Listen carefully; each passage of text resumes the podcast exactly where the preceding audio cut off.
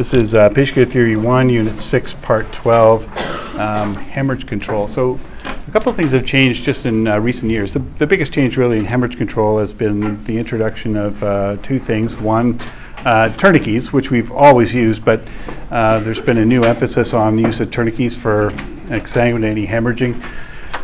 And even putting tourniquets on maybe uh, a little sooner than we have in the past. Um, and um, wound packing with hemostatic dressings. Uh, this, uh, you know, when I grew up, we were told uh, not to put tourniquets on except as a last resort. But what we learned from the um, conflicts in Iraq and Afghanistan is that uh, tourniquets um, don't cause the sort of muscle damage hour after hour that we once thought. Um, the, the thought was that you lose 25% of muscle mass every every hour that tourniquet's on, but that's not the case. And you and I, frankly, rarely will will be on a call where we apply tourniquet and um, uh, it's on for longer than um, an hour between the time we apply it and the time they go into surgery. Um, the third thing is pelvic binding, and I know you've covered this in the lab, right? Yeah, good. I can't remember if I have a slide on pelvic binding in here, but um, the pelvic binders are uh, really expensive, uh, but probably worth the expense for the few times that we put them on, and I, I pretty sure they're reusable, if I'm not mistaken. The only difficulty is you put a pelvic binder on, um, like a commercial pelvic binder. Um, you, you're not going to take it off when you transfer them over to the stretcher in the emergency department. They're going to stay on probably till the patient goes to the OR. So it could be a couple of days before that pelvic binder reappears in the ER department, and then you know it's a question of is it properly labeled so um, the um, operations people know where to pick it up and that it's actually there and can it be properly cleaned and so on and so forth. So, so the one thing that's changed um, um, in in the primary survey for hemorrhage has been this X A B C D E. X stands for uh, tourniquet for exsanguinating hemorrhage. So um, the XABC would ap- ABCDE would apply to trauma. This is not in your slide, so just add that if you're freaking out there. Those of you who are OCD on the slide thing, so so just add that to your notes. It's like Rob, damn it. Um, yeah, the changes I made to the slides are really subtle. I'll tell you what they are when I hit on them, and that's one of them, the XABCD. So, so um, basically, what that means is that if you see a patient um, and you see like blood gushing out of a leg or an arm, uh, you just go straight to the hemorrhage and apply a tourniquet. Um, we're going to assume that airway and breathing is either okay or it's not the first priority because if they're going to exsanguinate, you know, we'll we'll deal with the airway. But he- here's the thing: in real life, not as opposed to scenario world, um, when you or your partner goes to the exsanguinating wound with a tourniquet, the other partner is going to be going to the airway and doing other things, right? So things are happening simultaneously. The exception to that rule would be something like you remember the Boston bombing that happened. Um, medics were kind of on their own, right? They were triaging and applying tourniquets sort of as they went, and um, you know it was uh, things were not getting done the way they might normally be done. So you're kind of on your own. You're sort of controlling the hemorrhage while looking at the airway or managing the airway after you get the, the hemorrhage under control. So, um, in terms of um, gross bleed checks, barring any exsanguinating hemorrhage, we do a quick visual head to toe and a quick assessment. Um, just be careful about picking up bad habits in the lab. You know, bad habits in the lab would be gross bleed check. Let's just kind of. How do you do your gross bleed checks? Do you do it that way, or do you do it rant and then rant, or rant, rant, rant? How do you do it? The first one, the wah, wah, wah. Yeah, yeah. So when you're doing wah, wah, wah, uh, you've heard of mindfulness. Mindfulness means wah, look, wah, look, wah, look, wah, look. Uh, because if you're just doing mindless kind of wah, wah, wah, and then you get to the toe and you got blood in your gloves, you're going, I don't even know where that came from. Now I got to start all over again. Or your best bet is just flip them over. And I can tell you, we, uh, uh, when I worked at Ambulance, we flew out to um, uh, an outlying hospital, and we had a guy, it's kind of a funny story, two caretakers working in a school on the weekend, uh, cleaning up the place, I guess, and they got into a fight, and uh, one of them was stabbed multiple times. And he had stab wounds to his chest and his abdomen, and the hospital put chest tubes in. And I said, What about stab wounds to his back? And, and um, uh, one of the staff said, No, there's no injury to the back. And the other one said, "I- I'm not sure we checked the back. So I, my partner and I rolled him over, and he had about 18 stab wounds on his back. So, you know, uh, now, in some ways, it didn't make a difference because there wasn't a lot of blood coming out of them, and he had two chest tubes in place to make sure that he didn't develop a tension pneumothorax in place anyway. But how bad does it look on me when I fly to the trauma center and I give report and I say no injuries to his back, and they flip him over and they see 18 stab wounds? Say, you know, they're not thinking about the outlying hospital; they're thinking about the stupid flight paramedic. Um, so, you know, uh, but so you got to do a head-to-toe inspection. Um, imagine how bad can an argument be between two caretakers that, that get into a knife fight and caretakers in a knife fight? It's just so weird. Anyway, it's funny the calls will stick with you. Eh? Did did uh, did you hear about uh, one of the second year students who had a, a patient? It was a child who had a um, a Cheerio stuck in his nose, and dad panicked and called nine one one. You hear about that? Yeah. And I, it was either the student or the medic just got the kid to take a deep breath and block one nostril and blow it out, and the kid was fine. Like- I mean, that definitely ranks amongst the most stupid 911 calls, but what I love about that call is that 30 years later, you still remember that call. Like you just never forget it, right? It's just such a great it's just such a great, you know, at the dinner table over Christmas, Hanukkah thing to talk about. What a great call. Love that.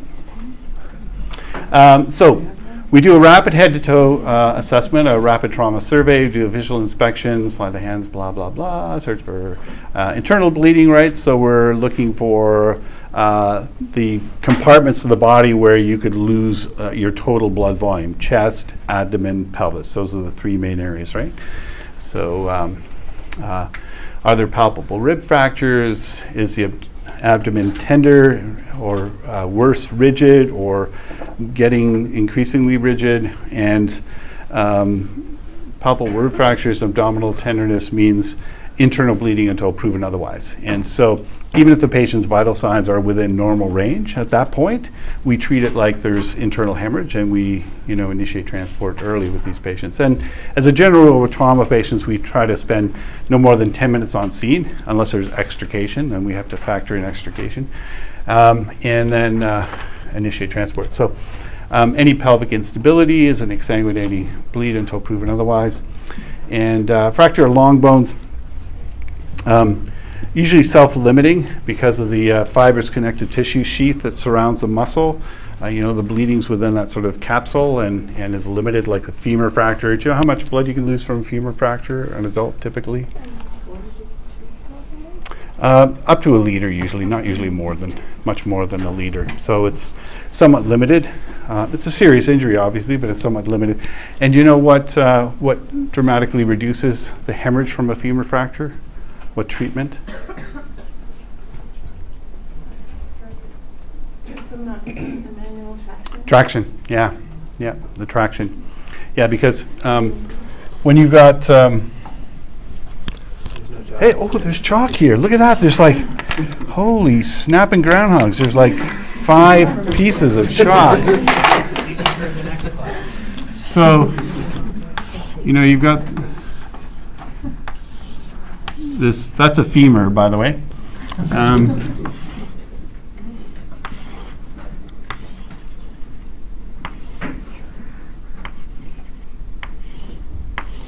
And what happens is when the femur is broken, this becomes a sphere, and a sphere will hold more blood volume than a cylinder. So our objective in applying traction is to convert the sphere to the cylinder, to pull those bones apart from each other, to reduce that, to increase the stretch and reduce sphere to cylinder, and that helps control the bleeding. And uh, traction splints are remarkably great devices for reducing pain. It's amazing. Nobody likes getting them on. You got to make sure that um, um, if you're putting it on a man, you move the testicles. If you're putting it on anyone, you got to let them adjust it to where it feels fairly comfortable and it's not cutting off their femoral pulse or something. Um, I had a multi-system trauma patient in a hospital who was unresponsive and had a Thomas traction splint, which is a manual traction splint as opposed to the spring-loaded Sager that uh, we use now. And he had his testicle caught um, underneath the, the ring that went there. And so he had a necrotic testicle, not good for the patient or good for your resume, you know, that kind of. I think that'd be a slam dunk lawsuit, you know, if you lost your testicle to a traction splint. Um, Good thing he was unresponsive. Anyway, so hemorrhage, let's talk about arterial. So arterial is rapid, profuse, pulsating. Um, it's bright red in color. Um, although I'll be honest, you know, I've seen venous and arterial hemorrhages in, uh, well, I'm partially colorblind, so I can't distinguish between the colors. Uh, but one spurts and one flows. It's, that's probably the easiest way to remember it. One spurts and one flows, Yeah. so arterial spurts. Arterial spurts, yeah. I had a great little arterial spurt from my thumb. I can't remember which thumb it was. Oh, it's this thumb here. I got a scar here. So uh, we used to, um, in the back of the ambulance, we used to have this metal frame that held the sharps container, and um, it was like four pieces, four square pieces. The the box sharps container in the middle, and I jumped into the side of the ambulance and I tripped and I hand reached out and I got my thumb caught between the sharps container and the metal bracket and it sliced my thumb open. I had this really cool arterial spurt coming out of my thumb. I was honestly, I was looking at it going, oh wow, that's unbelievable, you know? And uh, spurts, uh, you know, they're not like the Monty Python spurts where, you know, the arm gets lopped off and it's just a flesh wound. Um, it's not like Monty Python where you get this uh, massive spurt of blood because in my experience, arterial spurts are usually like an artery's been disrupted and there's tissue flesh over top of it. So it's, it's more like a spurting spray. Uh, it just depends on how open the wound is, right? I mean, it can be a Monty Pythonish like squirt, but oftentimes it's just like a spray, um, like my thumb, and like this guy. Once we were, uh, we got a call at like three o'clock in the morning for a guy who'd been um, uh, involved in a fight, and we we're on our way to this apartment. And on our way, in the distance, very eerily, there's this couple walking towards us in the middle of the road and at first, my partner and I were both annoyed, thinking these are just two annoying people who are blocking our way as we're approaching with the lights flashing. You know, like, can you stupid people not see we're in an ambulance and the lights are flashing? Can you like, get on the sidewalk? And then when we got closer, uh, the guy started to look like the Joker with this massive smile, you know, makeup smile. And as we got closer still, I realized he'd been cut from here to here and cut right through uh, the cheek completely. And uh, he had an arterial spurt, which was just spraying on one side. Nothing on the other side, amazingly, because he cut through the arteries there. But the spurt, the sort of spray that was going off. And um, Yeah, how did you wrap that? yeah, yeah. so I basically just took a pressure dressing and um, shoved it between the two layers of tissue in his cheek and uh, I'm trying to remember how else we secured. I think we just held it in place um, until we got to the hospital. The other side seemed to be okay. We just put some dressings, some four by four dressings on there, but uh, uh, we just put some pressure. The, it was the upper part that was squirting, so we just put some. I think it was the upper part. I can't remember. We just put a little bit of pressure on there and just sort of held it there until we got to the hospital because there's no, you know, you can't really wrap cling around his head, you know, or around his neck to secure it. It's some wounds are just awkward, right? You just have to MacGyver it um, somehow. But uh, venous bleeds can be very impressive too. I'll show you a video of one later, which is not nearly as good as the venous bleeds I've seen. But uh, so venous tends to be a little darker, sort of. I don't even wo- know what maroon is, but darker red anyway. And then uh, capillary, close, of course, is a slow ooze and uh, typically clots spontaneously. And most um, most big wounds that you're going to see, the bleeding will have stopped by the time you get there, and it's uh, you know people are freaking out when they see a lot of blood, right? And um, and it's a lot of blood for them. Uh, and then when you get there, the bleeding's completely stopped. But you still got to put dressings on them because they can start bleeding again at any time. But also you got to remember that you want to try not to disturb the clots uh, too much. So you just uh, be cautious about how you put the dressing on. You know, don't spend 20 minutes examining the wound and thinking about it. But you know, um, so, uh, serious injuries don't al- always bleed, and I've seen um, amputations and near amputations where there was almost no blood at all. Because your body has amazing responses to uh, to hemorrhage, right? Like we get very intense vasoconstriction, platelets running in, clotting factors running in to sort of clot off the wound, and and some wounds, if they're clean, you know, like a um, you know forearm taken off with a skill saw, will um, stop bleeding on its own fairly quickly. And then, uh, have you talked about amputations and how to deal with the, the limb? Okay, so so with the with an amputated limb, you want you want to wrap it in uh, saline soaked gauze, get it into a plastic bag. Ideally, put some ice water between that bag and another bag. And sometimes we don't always paramedic services don't always carry the appropriate bag, so we'll ask people, you know, if you got a freezer bag or some other large bag, and uh, or we'll just um, wrap it with dressings and then wrap it with ice and then wrap that with a towel. So you're improvising sometimes, quite often, on a lot of these wounds. But the idea is to try to preserve that limb uh, so that it can be reattached. Now, just tell you, just for your own interest, um, upper limbs reattach. Uh, the success rate of reattachment is much higher than lower limbs.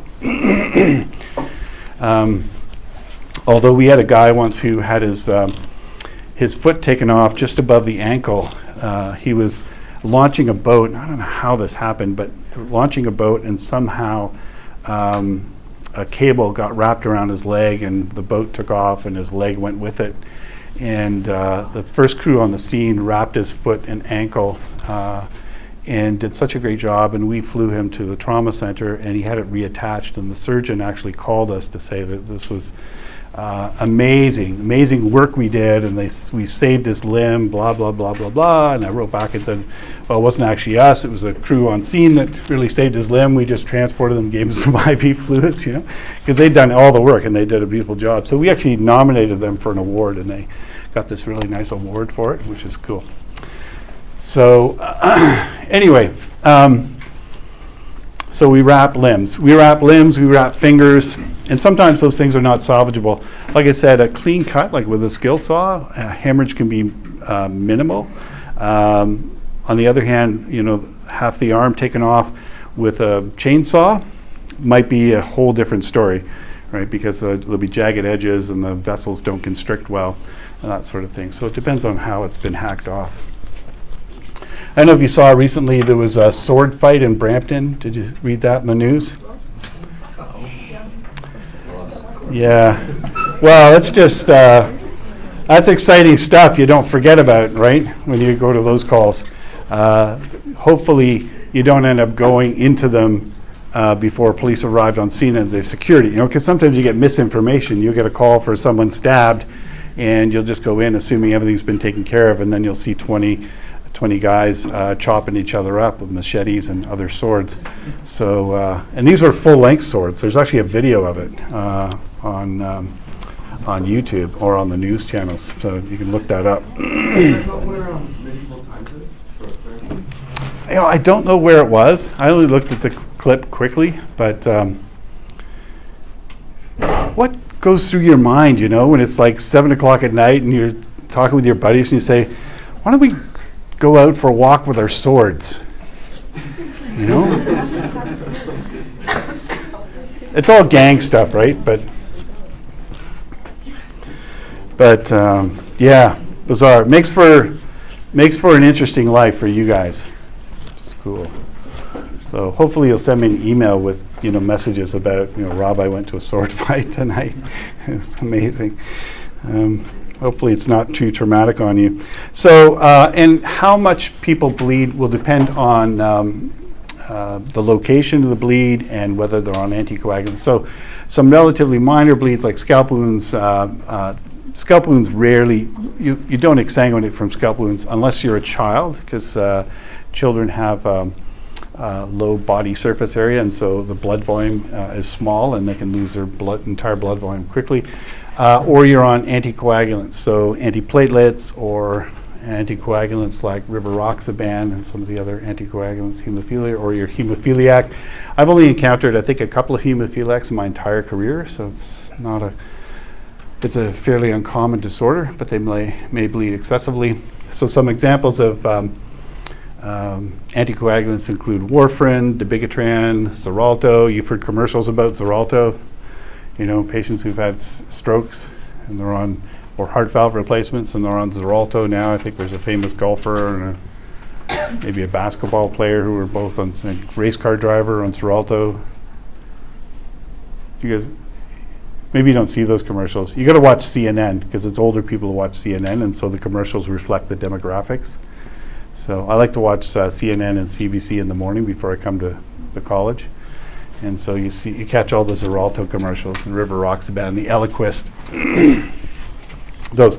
So you get a patient who's traumatized. You know, your focus is going to be stop the uh, stop the bleed, A, B, C, D, E, and at some point you're going to get to their meds. And if you don't recognize the medications, look them up, find out what they are. And a patient with a uh, maybe a not so significant le- bleed may b- still be a candidate to go to, straight to a trauma center, given the fact that they're on a, an anticoagulant. I'll give you an example. I had a guy who was in his 70s. Um, he was he was driving a van. He was broadsided. His van rolled. He had a, uh, his chest was tender, but there was no bony crepitus. His belly was tender, um, and he had a possible femur fracture, but hemodynamically, his vital signs were all normal. He was alert, he was oriented, but given his age and the fact that he was on, I think dabigatran was one of them, uh, we took him straight to a trauma center because the risk of exsanguination from internal injury for him is higher than, you know, the rest of us. Uh, von Willebrand's disease is uh, um, the most common hereditary bleeding disorder, um, and those people require more immediate attention. So in the average adult, um, the average adult has about 70 mLs per kilo, so that's roughly five liters for a 70 kilogram person. Um, 70% of that is in the venous circuit. And hemorrhage is the most common form of shock in injured patients. Um, some different types of bleeding, so abrasions, lacerations, avulsions, deglovings, puncture wounds, amputations. Um, have you heard the term deglovings? Yeah, Have you? Yeah. Savage Medics has posted some very horrific photos. Savage medics. I don't know that's a good group to follow, but it's pretty unprofessional stuff there. But um, yeah, it's sometimes good to see what those look like, and I've got some images here. So abrasions, um, you know, uh, and the treatment is pretty basic. We just clean it. Just make sure don't clean wounds with alcohol swabs. That would be tantamount to torture, and maybe even assault and battery. Like just clean it with, uh, you know, some saline and some four by four dressings, and maybe regular soap and water, but not alcohol based. Imagine alcohol in a wound excruciating, right? So clean, dress, treat, and release. Um, you know, for things like that, we we don't transport. Uh, we always ask them, "Do you want to go to the hospital?" and hope they say no. Uh, but if they refuse, we have to go through an assessment of capacity, and we have to talk to them about alternative care. Should they, f- you know, discover an hour from now that they have pain that they didn't realize they had, and blah blah blah blah. We have to go through. It's a painful process, no matter what. Uh, so lacerations, we irrigate with uh, normal saline or sterile water. If it's dirty and not hemorrhaging, we estimate the size, dress the dress the wound, and we um, now it's a good idea to know what the wound looks like before you get to the ER. So if someone else has dressed the wound before you get there, I, I usually leave those dressings alone. If they look good, why would I mess with it, right? Uh, so I just get whoever the first responder was or the bystander to just describe it for me. And when I get to the ER, I'll just describe it with a caveat that uh, there was a bystander on scene or a firefighter addressed the wound, and I didn't actually see the wound, but what I'm told is that it's a, a six centimeter horizontal uh, laceration to the mid thigh, just below the dressing here, and that there was minimal blood loss. So you want to know things like, you know, the size, the location, debris in the wound, how much blood did they lose, rough estimate. Um, but you'll get wounds like this, and they hardly bleed at all. So, um, but what you do see with um, what are relatively superficial wounds, it doesn't look superficial, but fatty tissue gets exposed. And I mean, you know your forehead, your forehead is probably the least fatty part of your body, right? There's like nothing there. But you'd be amazed if you cut the forehead open, the fatty tissue just sort of balloons out, you know, um, or your cheeks or anywhere else. Uh, and in some places, it's quite pronounced. And it just looks reddish and sort of bubbly. Um, and um, unless the blood is really gushing out, you don't need to use a hemostatic wound packing material. Just put a dressing on it and, and uh, just wrap it or tape it. I like using tape personally, uh, but you can put pressure PRN. You know, this would be a deeper wound that would probably require some pressure dressings or a tourniquet alternatively. So that's just, that black gel is like old coagulated blood. So. Um, this is, uh, these are examples of avulsions. This is an eyelid avulsion where there's a, a part of the tissue that's sort of peeled back. and if looking at this thing, sort of stuff bothers you, don't worry. It's, it's much easier when you're at the scene and you're assessing and treating. It doesn't phase you the way looking at a picture does. You know, when you sit back and look at a picture, it's kind of gross. Um, but um, there's an avulsed fingernail. Um, so pretty straightforward treatment for uh, teeth. So we, we avoid touching the roots. Uh, we handle the tooth by the crown only. And um, uh, when I say attempt reimplantation, if it's just a single tooth missing and you can put the tooth back in that space and have the patient hold it, like you don't need to hold it, right? We always try to empower the patient. If the patient can put a dressing on and hold it, we'll do that. If they can put a tooth back in and hold it, we'll do that. Um, if unable to implant, uh, milk is fairly good. If you can get some milk and put the tooth in, in some milk, um, uh, maintains the viability for about three hours.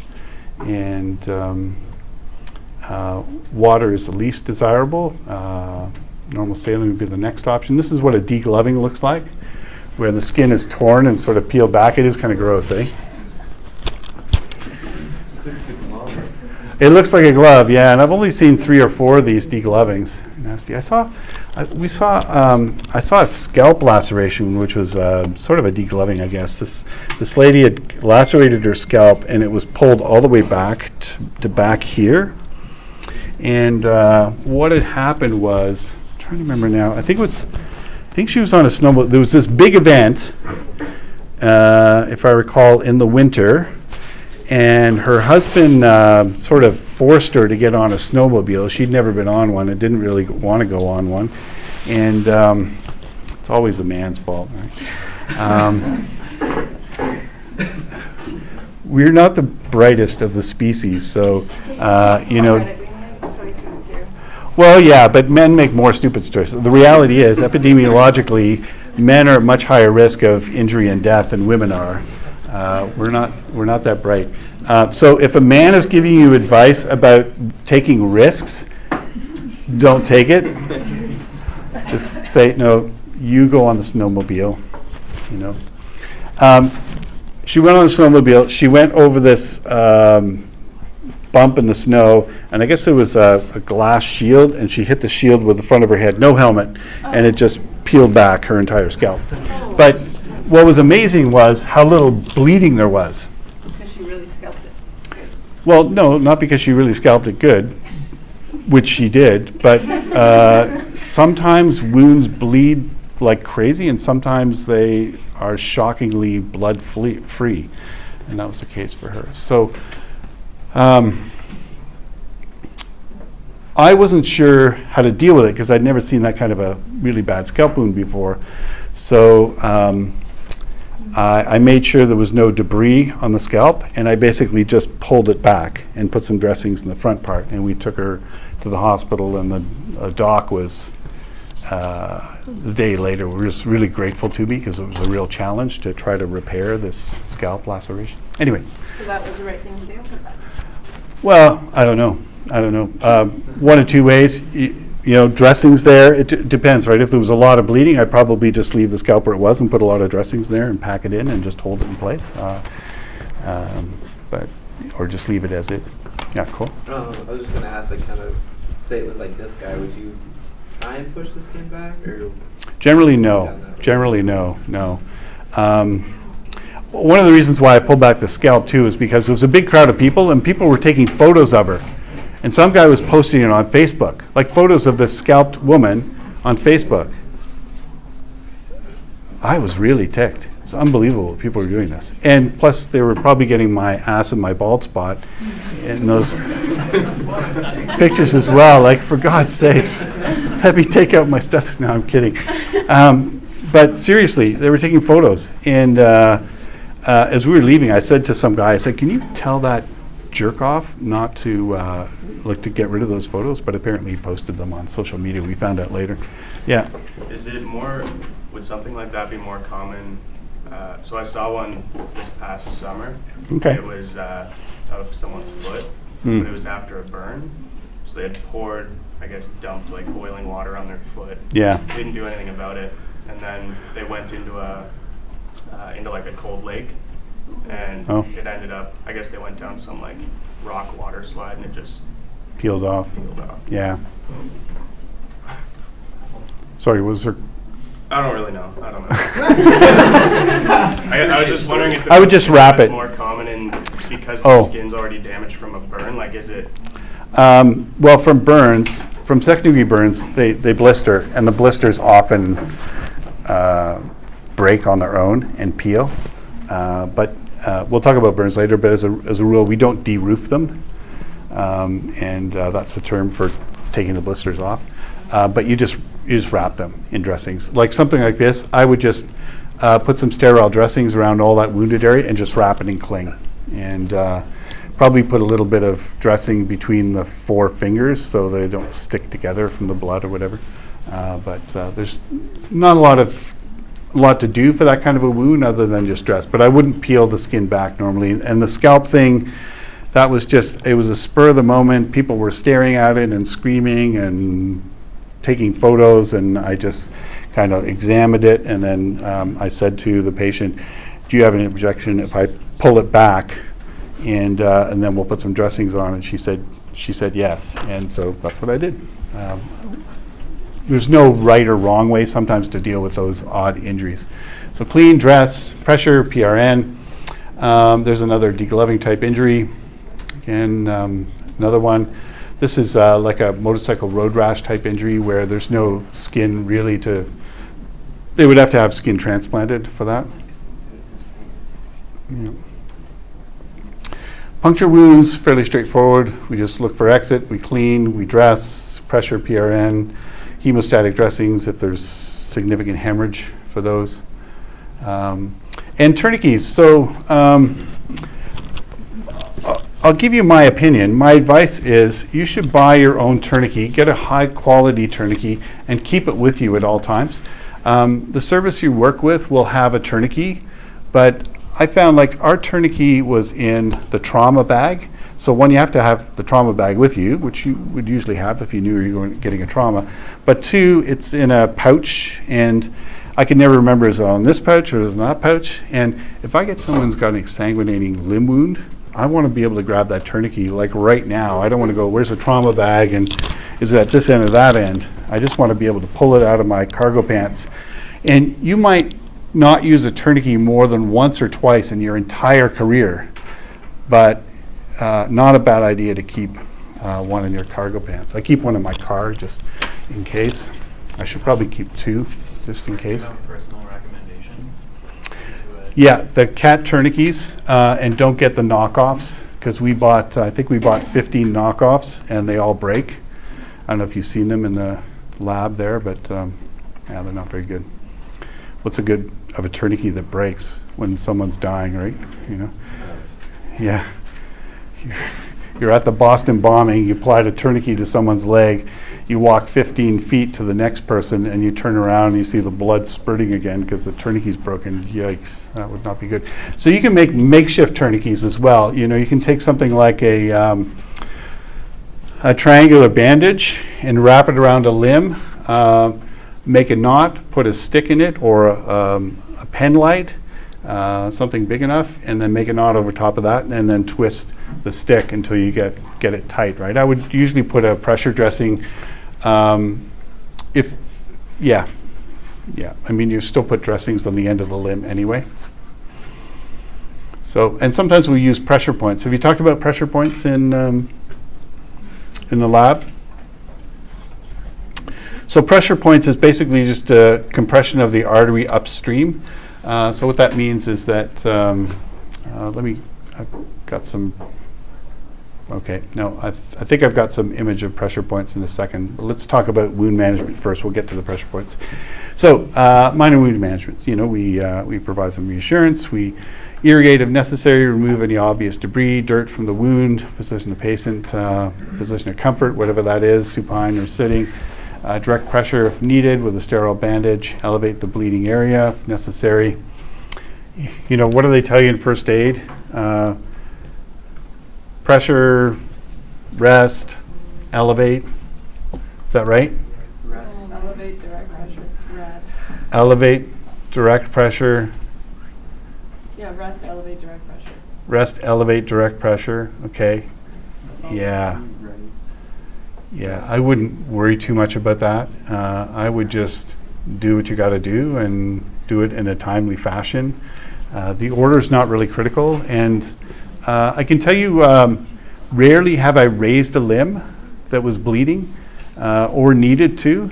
Um, so, first aid is great, but it's a little robotic, and um, uh, if you need to raise a limb, you need to raise a limb to help uh, control the bleed. But most cases, you don't need to raise the limb. And I've had near amputations, and amputations where I didn't raise the limb because the bleeding was under control. But just just be aware. You know, the first aid mnemonic is it's good, it's helpful, but um, in the real world, you just kind of do what you got to do. So, uh, obviously, no direct pressure over an eye injury. That sounds like common sense, but if you buy a stroller for your kid, it actually gives you a warning sign that says child should not be placed upside down in the stroller. So I'm assuming those kinds of instructions would not be necessary for anyone in this class. But, uh, but even really smart people do stupid things, right? Present company included here. So immobilized doesn't mean necessarily splint, but just, you know, keeping the limb still.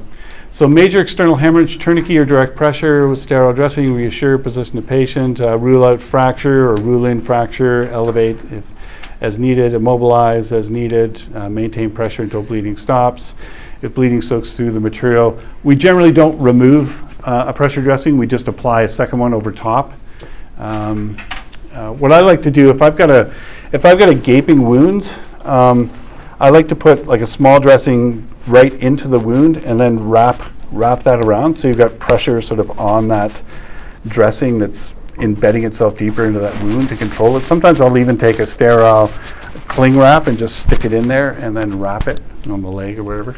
So um, when it comes to first aid, you'll MacGyver a lot of things. Now, taking first aid courses is always a good thing um, uh, because teaching teaching first aid first aid instructors I find are very robotic and very algorithmic about you must do this in this order like red whatever it is right? Uh, and that's not at all a bad thing. Um, I took a two week first aid course in British Columbia and um, there were things that were taught in there that were painfully wrong but overall it was like the, a fantastic first aid course about splinting and you know uh, MacGyvering dressings and things like that. I absolutely loved it.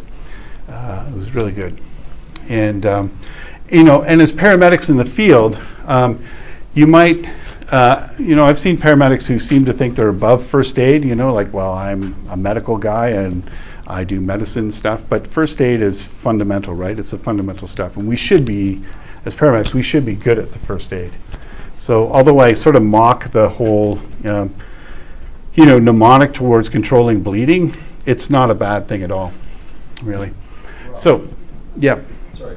Uh, uh, Two slides back there, it said, um, don't remove, oh, pressure.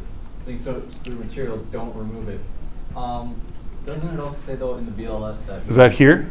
Yeah, very bottom, Second. bottom. second bottom. Very bottom. Yeah. Oh, okay, the yeah. Material, don't move it. So in the BLS, it says to go through putting, applying your dressings, applying another round of dressings. But if you need hemostatic dressing to uh, remove the dressings and then place that and then redo. Yeah, okay, that's a fair point. Yeah, if it's bleeding that much, once you get to a second dressing, then, yeah, probably a good idea to put a hemostatic dressing or apply tourniquet. Okay, so that would be the only scenario where we remove dressings and then, You know what? but then Um, apply hemostatic first? The, the only scenario is you, you do whatever the you need to do, right? Basically. So, yeah, you put a dressing on, doesn't stop, put a second dressing on, doesn't stop, yeah, go to hemostatic dressing or tourniquet or both.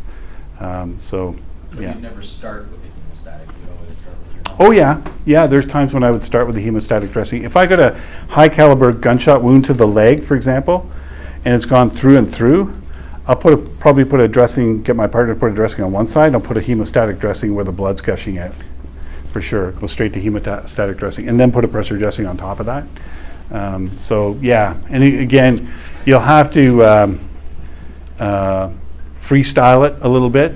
You know, you have to make a, a, a spot judgment as to what you think is the most appropriate way to address that wound to stop the bleeding. Just think, my objective is to stop the bleeding, whatever it takes to stop the bleeding. So, you know, the easiest thing to grab might be a pressure dressing to stick on there until you can gr- grab the hemostatic dressing, and then you get the hemostatic dressing out of the packaging, get it ready to go, and then you peel the pressure dressing back and then start stuffing it in. Right? Um, so, um, so uh, point compression. So pressure points is what I was talking about. So point compression is the proximal artery to the bleed, makes the bleeding sufficiently to get it under control with pressure dressings and bandages. Um, uh, we can hold compression points up to 20 minutes. Um, so um, if you've got bleeding in the hand, you just compress the radial and ulnar arteries. Might be help and elevate the limb in that case. Uh, the forearm would be the brachial artery, upper arm would be the axillary, so here, right? Lower leg would be popliteal. It's hard to palpate the popliteal artery, I find. You, it's something you want to practice. And uh, upper leg would be femoral, the groin area. Um, so here's an example where there's a, this guy, you know, I don't know if this is moulaged or it's real, it's probably moulaged, but um, that amount of blood um, from a forearm injury, sorry, my arm is itchy, uh, probably worth putting a tourniquet on, right? You get that much bleeding. Well, alternatively, you apply a pressure point, so you occlude that brachial artery to get that bleeding under control. So associated signs and symptoms with hemorrhage include uh, patients are typically tachycardic, tachypneic, they're, they're going to have a fight or flight response, so they're going to be pale, cool, diaphoretic, um, hypotension, hypotensive, and our criteria for hypotension in adults is less than 90 systolic. Uh, and that's when we start doing fluid resuscitation with intravenous fluids. Delayed cap refill greater than two seconds, dizziness, lightheadedness, shortness of breath, restless confusion. Confusion and agitation is an early sign of shock. Um, so that should be a warning sign to you when their brain is hypoperfused, um, altered level of consciousness or awareness, weakness. Um, so I talked about tachycardia, so that's uh, 100 or greater in adults, over 120 in you know school age to puberty, over 140 in preschoolers, uh, over 160 in infants. I won't test you on these numbers. Uh, you've got a reference to it in your ALS PCS. Yeah. Um, is there like a black and white line of where hypovolemic shock is? Like if it's so many milliliters or No. no?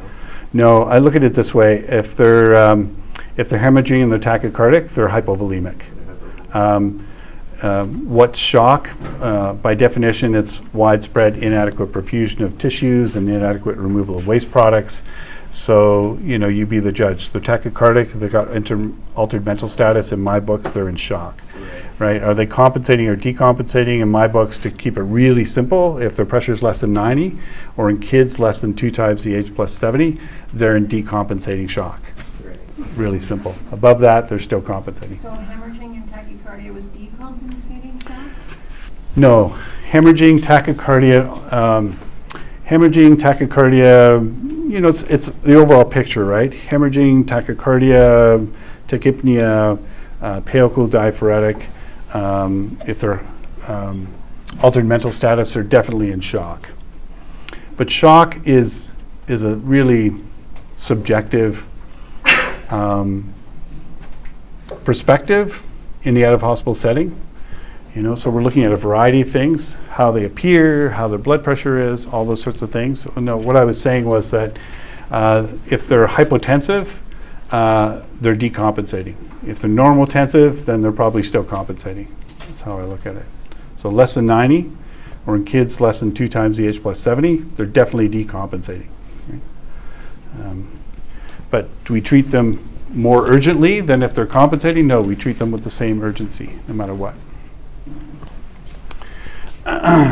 So, um, initially, when people hemorrhage, um, the diastolic pressure um, typically changes before the systolic um, due to catecholamine response. So, we usually get some vasoconstriction, and the diastolic goes up.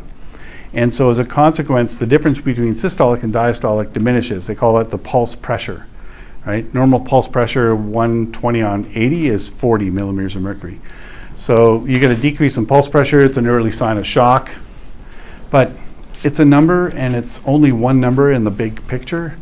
You know, there's so many other factors we have to look at besides blood pressure. Uh, but it's um, when you read about shock, when you uh, discuss shock, you know, in other settings, they'll talk about uh, decreasing pulse pressure, and that's one of the signs of shock. Um, I think of, um, in really simple terms, uh, I think of the blood pressure this way. Um, systolic is a reflection of blood volume, diastolic is a reflection of vessel integrity. So over time, as you start to lose volume, your systolic will start to drop. Initially, your diastolic will increase because of vasoconstriction, because of release of adrenaline and noradrenaline. Um, and, and then eventually, your systolic will start to drop because it's a reflection of volume. So decrease in pulse pressure, uh, already talked about this. Later, systolic starts to fall, uh, and the BP can be misleading. Right? So uh, a pressure 110 um, uh, may be good in a young, healthy adult, uh, but may be seriously hypotensive in a older person who's got high blood pressure, maybe undiagnosed high blood pressure. And then, um, you know, level of awareness, capillary refill are important to assess for signs of inadequate uh, or adequate perfusion. You know, when someone's restless or confused, uh, and you know they're hemorrhaging or possibly bleeding internally, that's uh, an early warning, an early sign of shock. right? Uh, so mental status, altered or diminished LOA in the absence of a head injury or other neurological insults suggestive of poor cerebral perfusion. Right. Unconscious due to shock takes a lot of blood loss. If I get an unconscious patient who's a trauma patient, I usually think head injury plus bleeding, right? Uh, that takes a loss of uh, at least two liters, like at least 40% of their blood volume to lose consciousness. That's a lot of blood loss. Now that happens.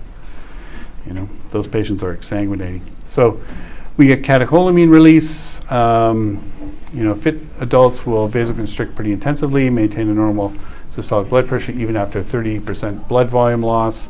Uh, systolic will gradually drop, continue blood loss. Children are kind of the exception to the rule. Children, you really got to watch out for because children will hold their blood pressure and their pulse for a long time and then very suddenly crash on you. So, how do you know a kid is deteriorating? You know from the other things, like they've got a tender belly, right? Um, where's your spleen? That's right, yep. Uh, Jason Taylor, you got it right. Left upper quadrant, that's your spleen.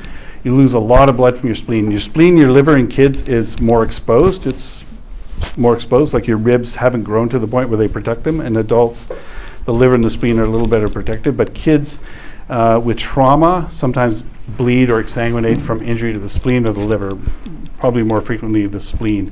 So, so even though the kid's got a decent heart rate and blood pressure, maybe they're tachycardic and their blood pressure is greater than two times the age plus 70, or, uh, sorry, um, yeah, two times the age plus 70, that's what it is, right? Um, if they've got a tender belly, no matter where it is, but particularly left upper quadrant, they're bleeding inter- internally until proven otherwise. So we don't want to mess with those kids. We want to get them to hospital ASAP. So first principles, any patient who's cool to touch, tachycardic, is in shock until proven otherwise. Hypotension likely signifies the onset of decompensatory shock.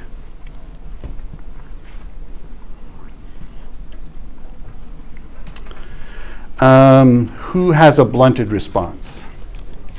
Uh, who are the patients who are not going to present typically? Well, those are typically, um, you know, patients who may not exhibit the same vital signs from blood loss. Like a patient who's on a beta blocker or a calcium channel blocker, they won't mount a tachycardia. I'm on a beta blocker. My heart rate hovers between 50 and 56 typically. If I lose a lot of blood, I could lose 30% of my blood volume. My heart rate's probably not going to get above 90, right? So you might think, oh, Rob's fine. Just leave him here. We'll go look after the other people. I'll be saying, wait, I was your teacher. I'm exsanguinating. I'm on blood thinners and beta blockers. Come on. Um, so, yeah, some patients may not exhibit that sympathetic response. They may not even be all that sweaty or all that pale because they're, on, they're beta blocked. And so uh, you got to watch for those, right? And look for other signs. And so sometimes the signs are subtle, more subtle and just based on the fact that they've got a tender chest or they've got a tender abdomen or maybe their pelvis is stable, you know, when you palpate it, but it's tender, um, you know, you wonder about potential for exsanguinating injuries. Um, so, um, patients who have comorbidities are at higher risk. I'm just looking at the time here. So uh, patients with heart disease, ischemic or valvular disease may become hypotensive with relatively little blood loss. Uh, we had a guy once, he was um, interesting guy. He was in his 70s, and uh, I don't think I need to write anything down. He was in a car crash. He was unbelted. We know he's unbelted because the crew found him on the floor of the front seat of the car, and he was the driver of the car.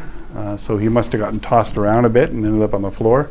And um, he, he was in an atrial fibrillation. Um, so that's a rhythm where um, the atria, because of multiple ectopic foci, the atria are just a quivering mass. They don't actually contract.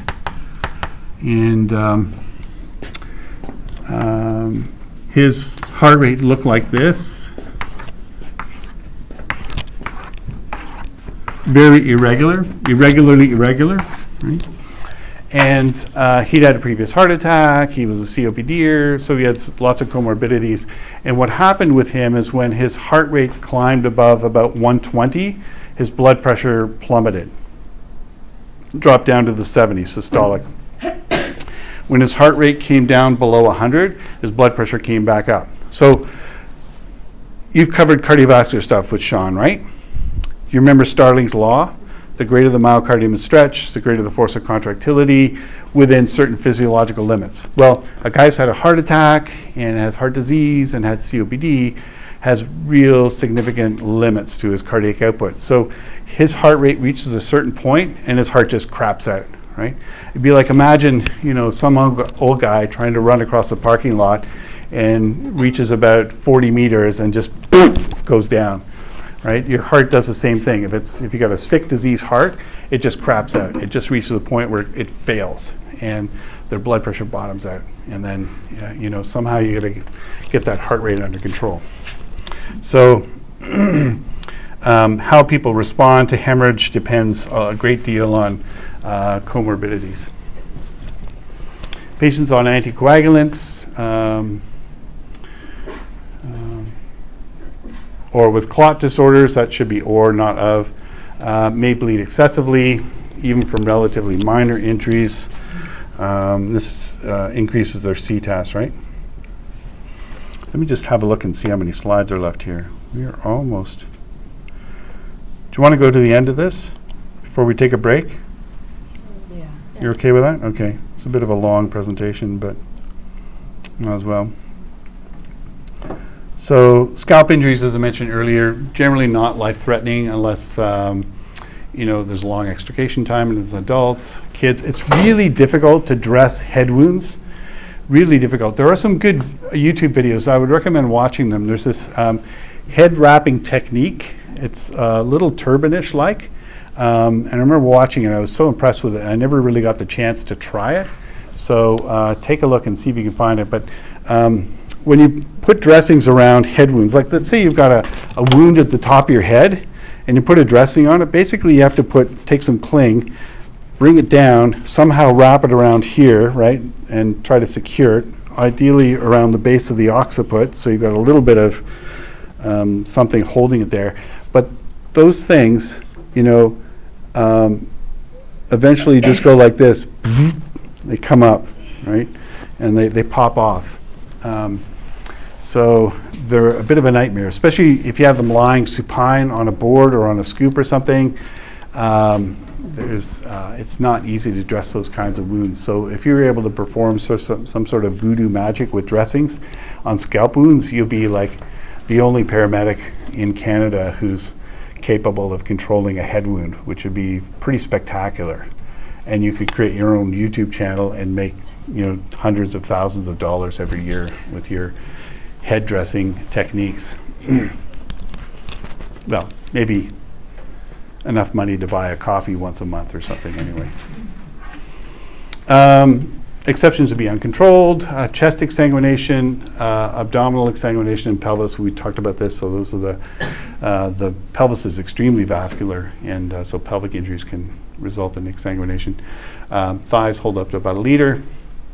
So general management, uh, we already talked about this, control the bleeding, SpO2, ECG, O2. Just remember that um, someone who's hemorrhaging may have it, is likely going to have a normal SAT. They're going to be satting at 100% or 98%, but their oxygen carrying capacity is diminished. So if they're, if they're bleeding and they're short of breath, they might benefit from oxygen because whatever oxygen doesn't get bound to hemoglobin gets dissolved in blood plasma. right? So there's no real evidence around whether O2 is a benefit to those patients, but um, uh, and I don't generally give them O2, but uh, I might if they're short of breath. Uh, other treatments: PRN, transport, IV access en route, um, and fluid resuscitation.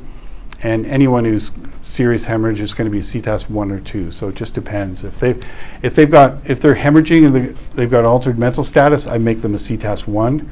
If they're hemorrhaging but they don't have altered mental status, probably CTAS two. If I got a tourniquet on, automatic CTAS one. So internal hemorrhage uh, for the abdomen, you, you know how to do rebound tenderness. You practice that in the lab. Yeah, you know how to do that. Okay, good. So check for rebound tenderness, uh, swollen abdomen, signs of shock. We talked about um, external bleeding through natural openings. Um, maybe blood in the stool, blood in the urine, and um, uh, vaginal bleeding, kind of unusual. Um, the uh, the worst vaginal bleeding I've seen are the, the patients who are post-abortion. So, you know, a day, two days, a week after having an abortion, there's still fetal tissue there, and they hemorrhage. Um, blood with vomit, you, you know, bright red would suggest upper GI bleed. Um, those are all sort of medical causes of hemorrhage. Esophageal varices are interesting. So uh, we see esophageal varices most often in. Have you talked about esophageal varices in any other classes? So you know what varicose veins are, right? Um, so you can get uh, where we see most often esophageal varices is in alcoholics. They have. Um, uh, you know, they've got a lot of liver damage and they've got uh, what they call portal hypertension.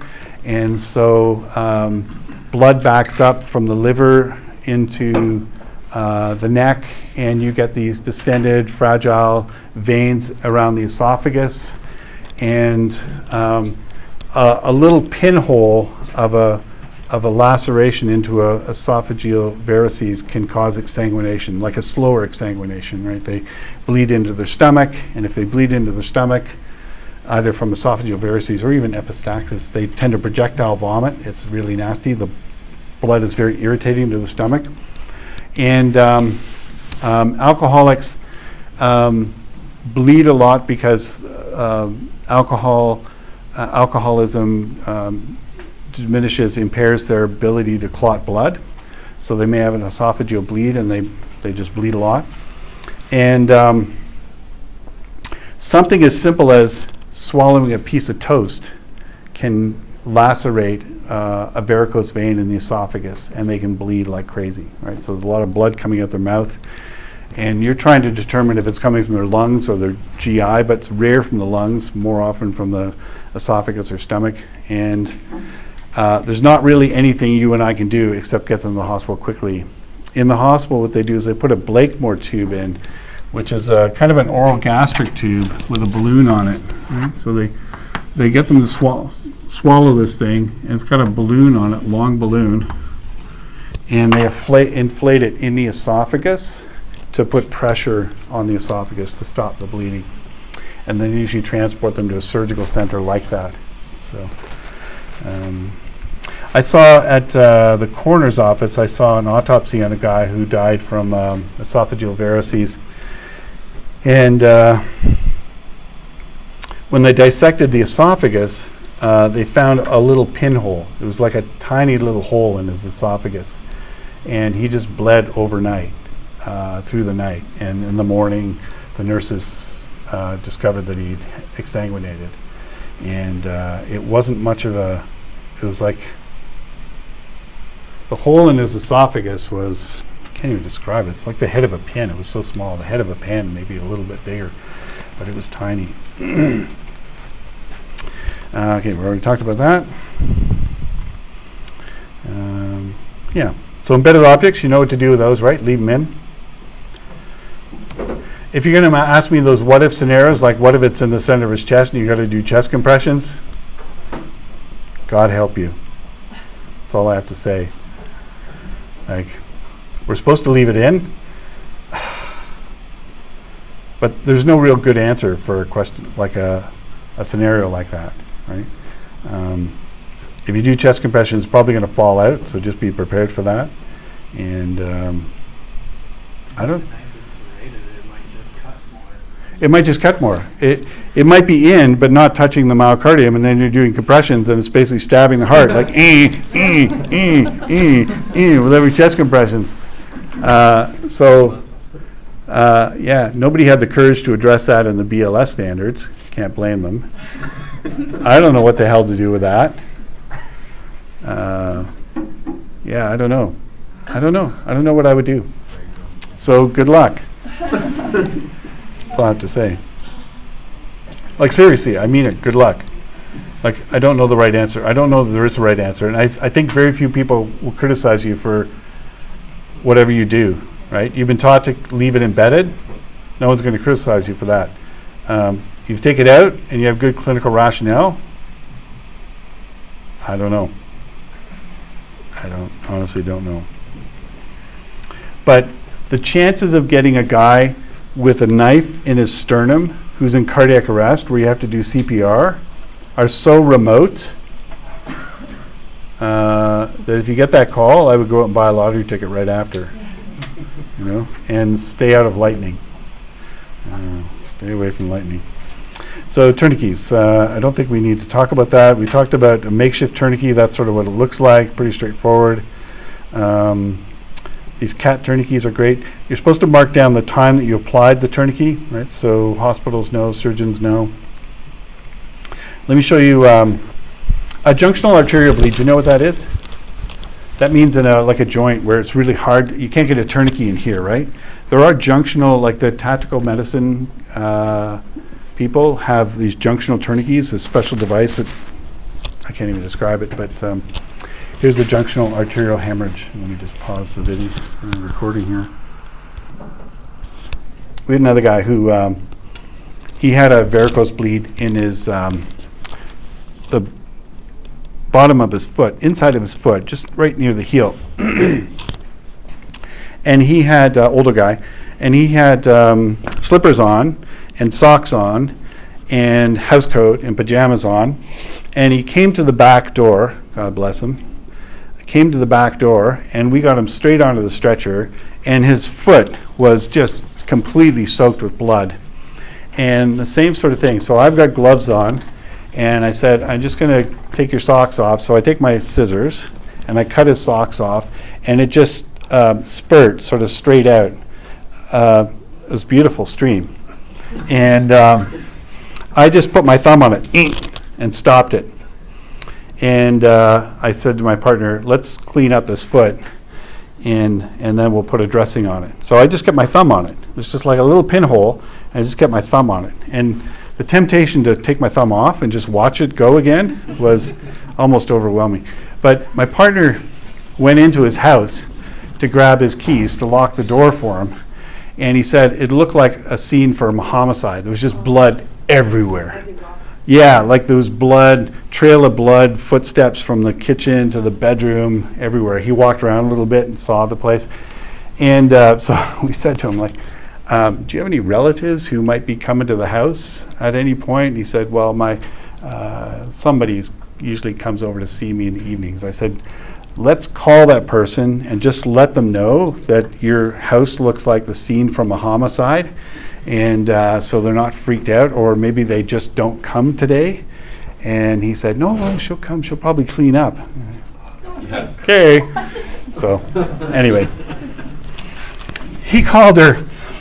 Uh, we're in the back of the house. and He's on the phone with her, a lady probably his own age, maybe a girlfriend, I don't know.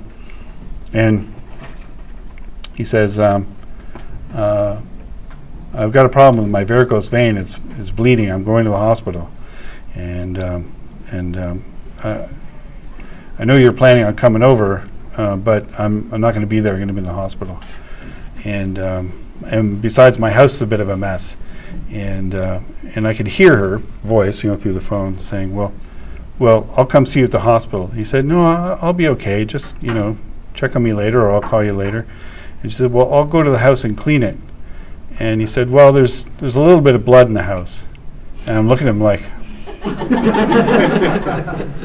buddy, it's like half your blood volumes, you know, on the walls. And it was like he had it on his hands and he'd like grabbing things to catch his balance. So there's like hand marks, bloods everywhere. I didn't actually go in the house, my partner did. So, but he's telling me like there's blood everywhere. Um, so let me show you a varicose vein. Now this one's, they don't really, sh- they just, they just remove the dressing and so you just see it, a stream of blood a very short distance, which is really disappointing. I have to try and find a better video. Maybe Savage Paramedics has something.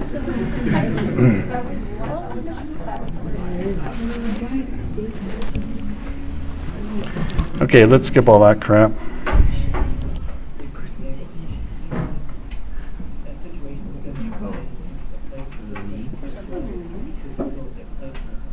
Right on the knee. Okay, I think, I'm not sure where that is. Let's just see. I think they're freezing the area. I'm not sure, but let's.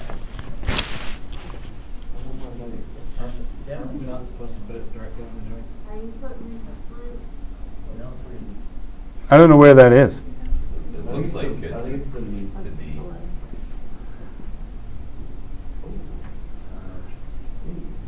No, I think we need to go back a bit. Let's just see.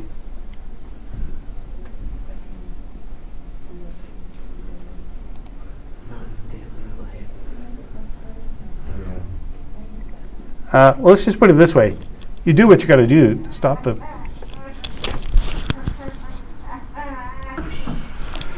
Yep, so that's it for the, um, the videos. Any questions about hemorrhage control?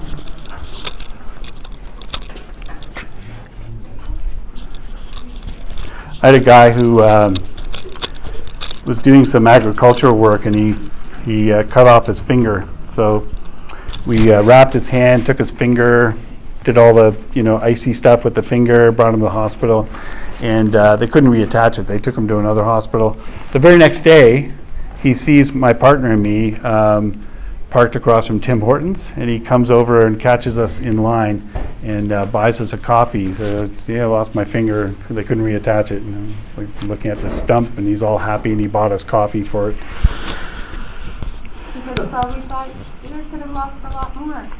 Well, no, I don't think he would have lost any more, but he was just one of those really nice, grateful guys who, despite losing his finger, was still, you know, appreciative that we, uh, I don't know, did what we did. But,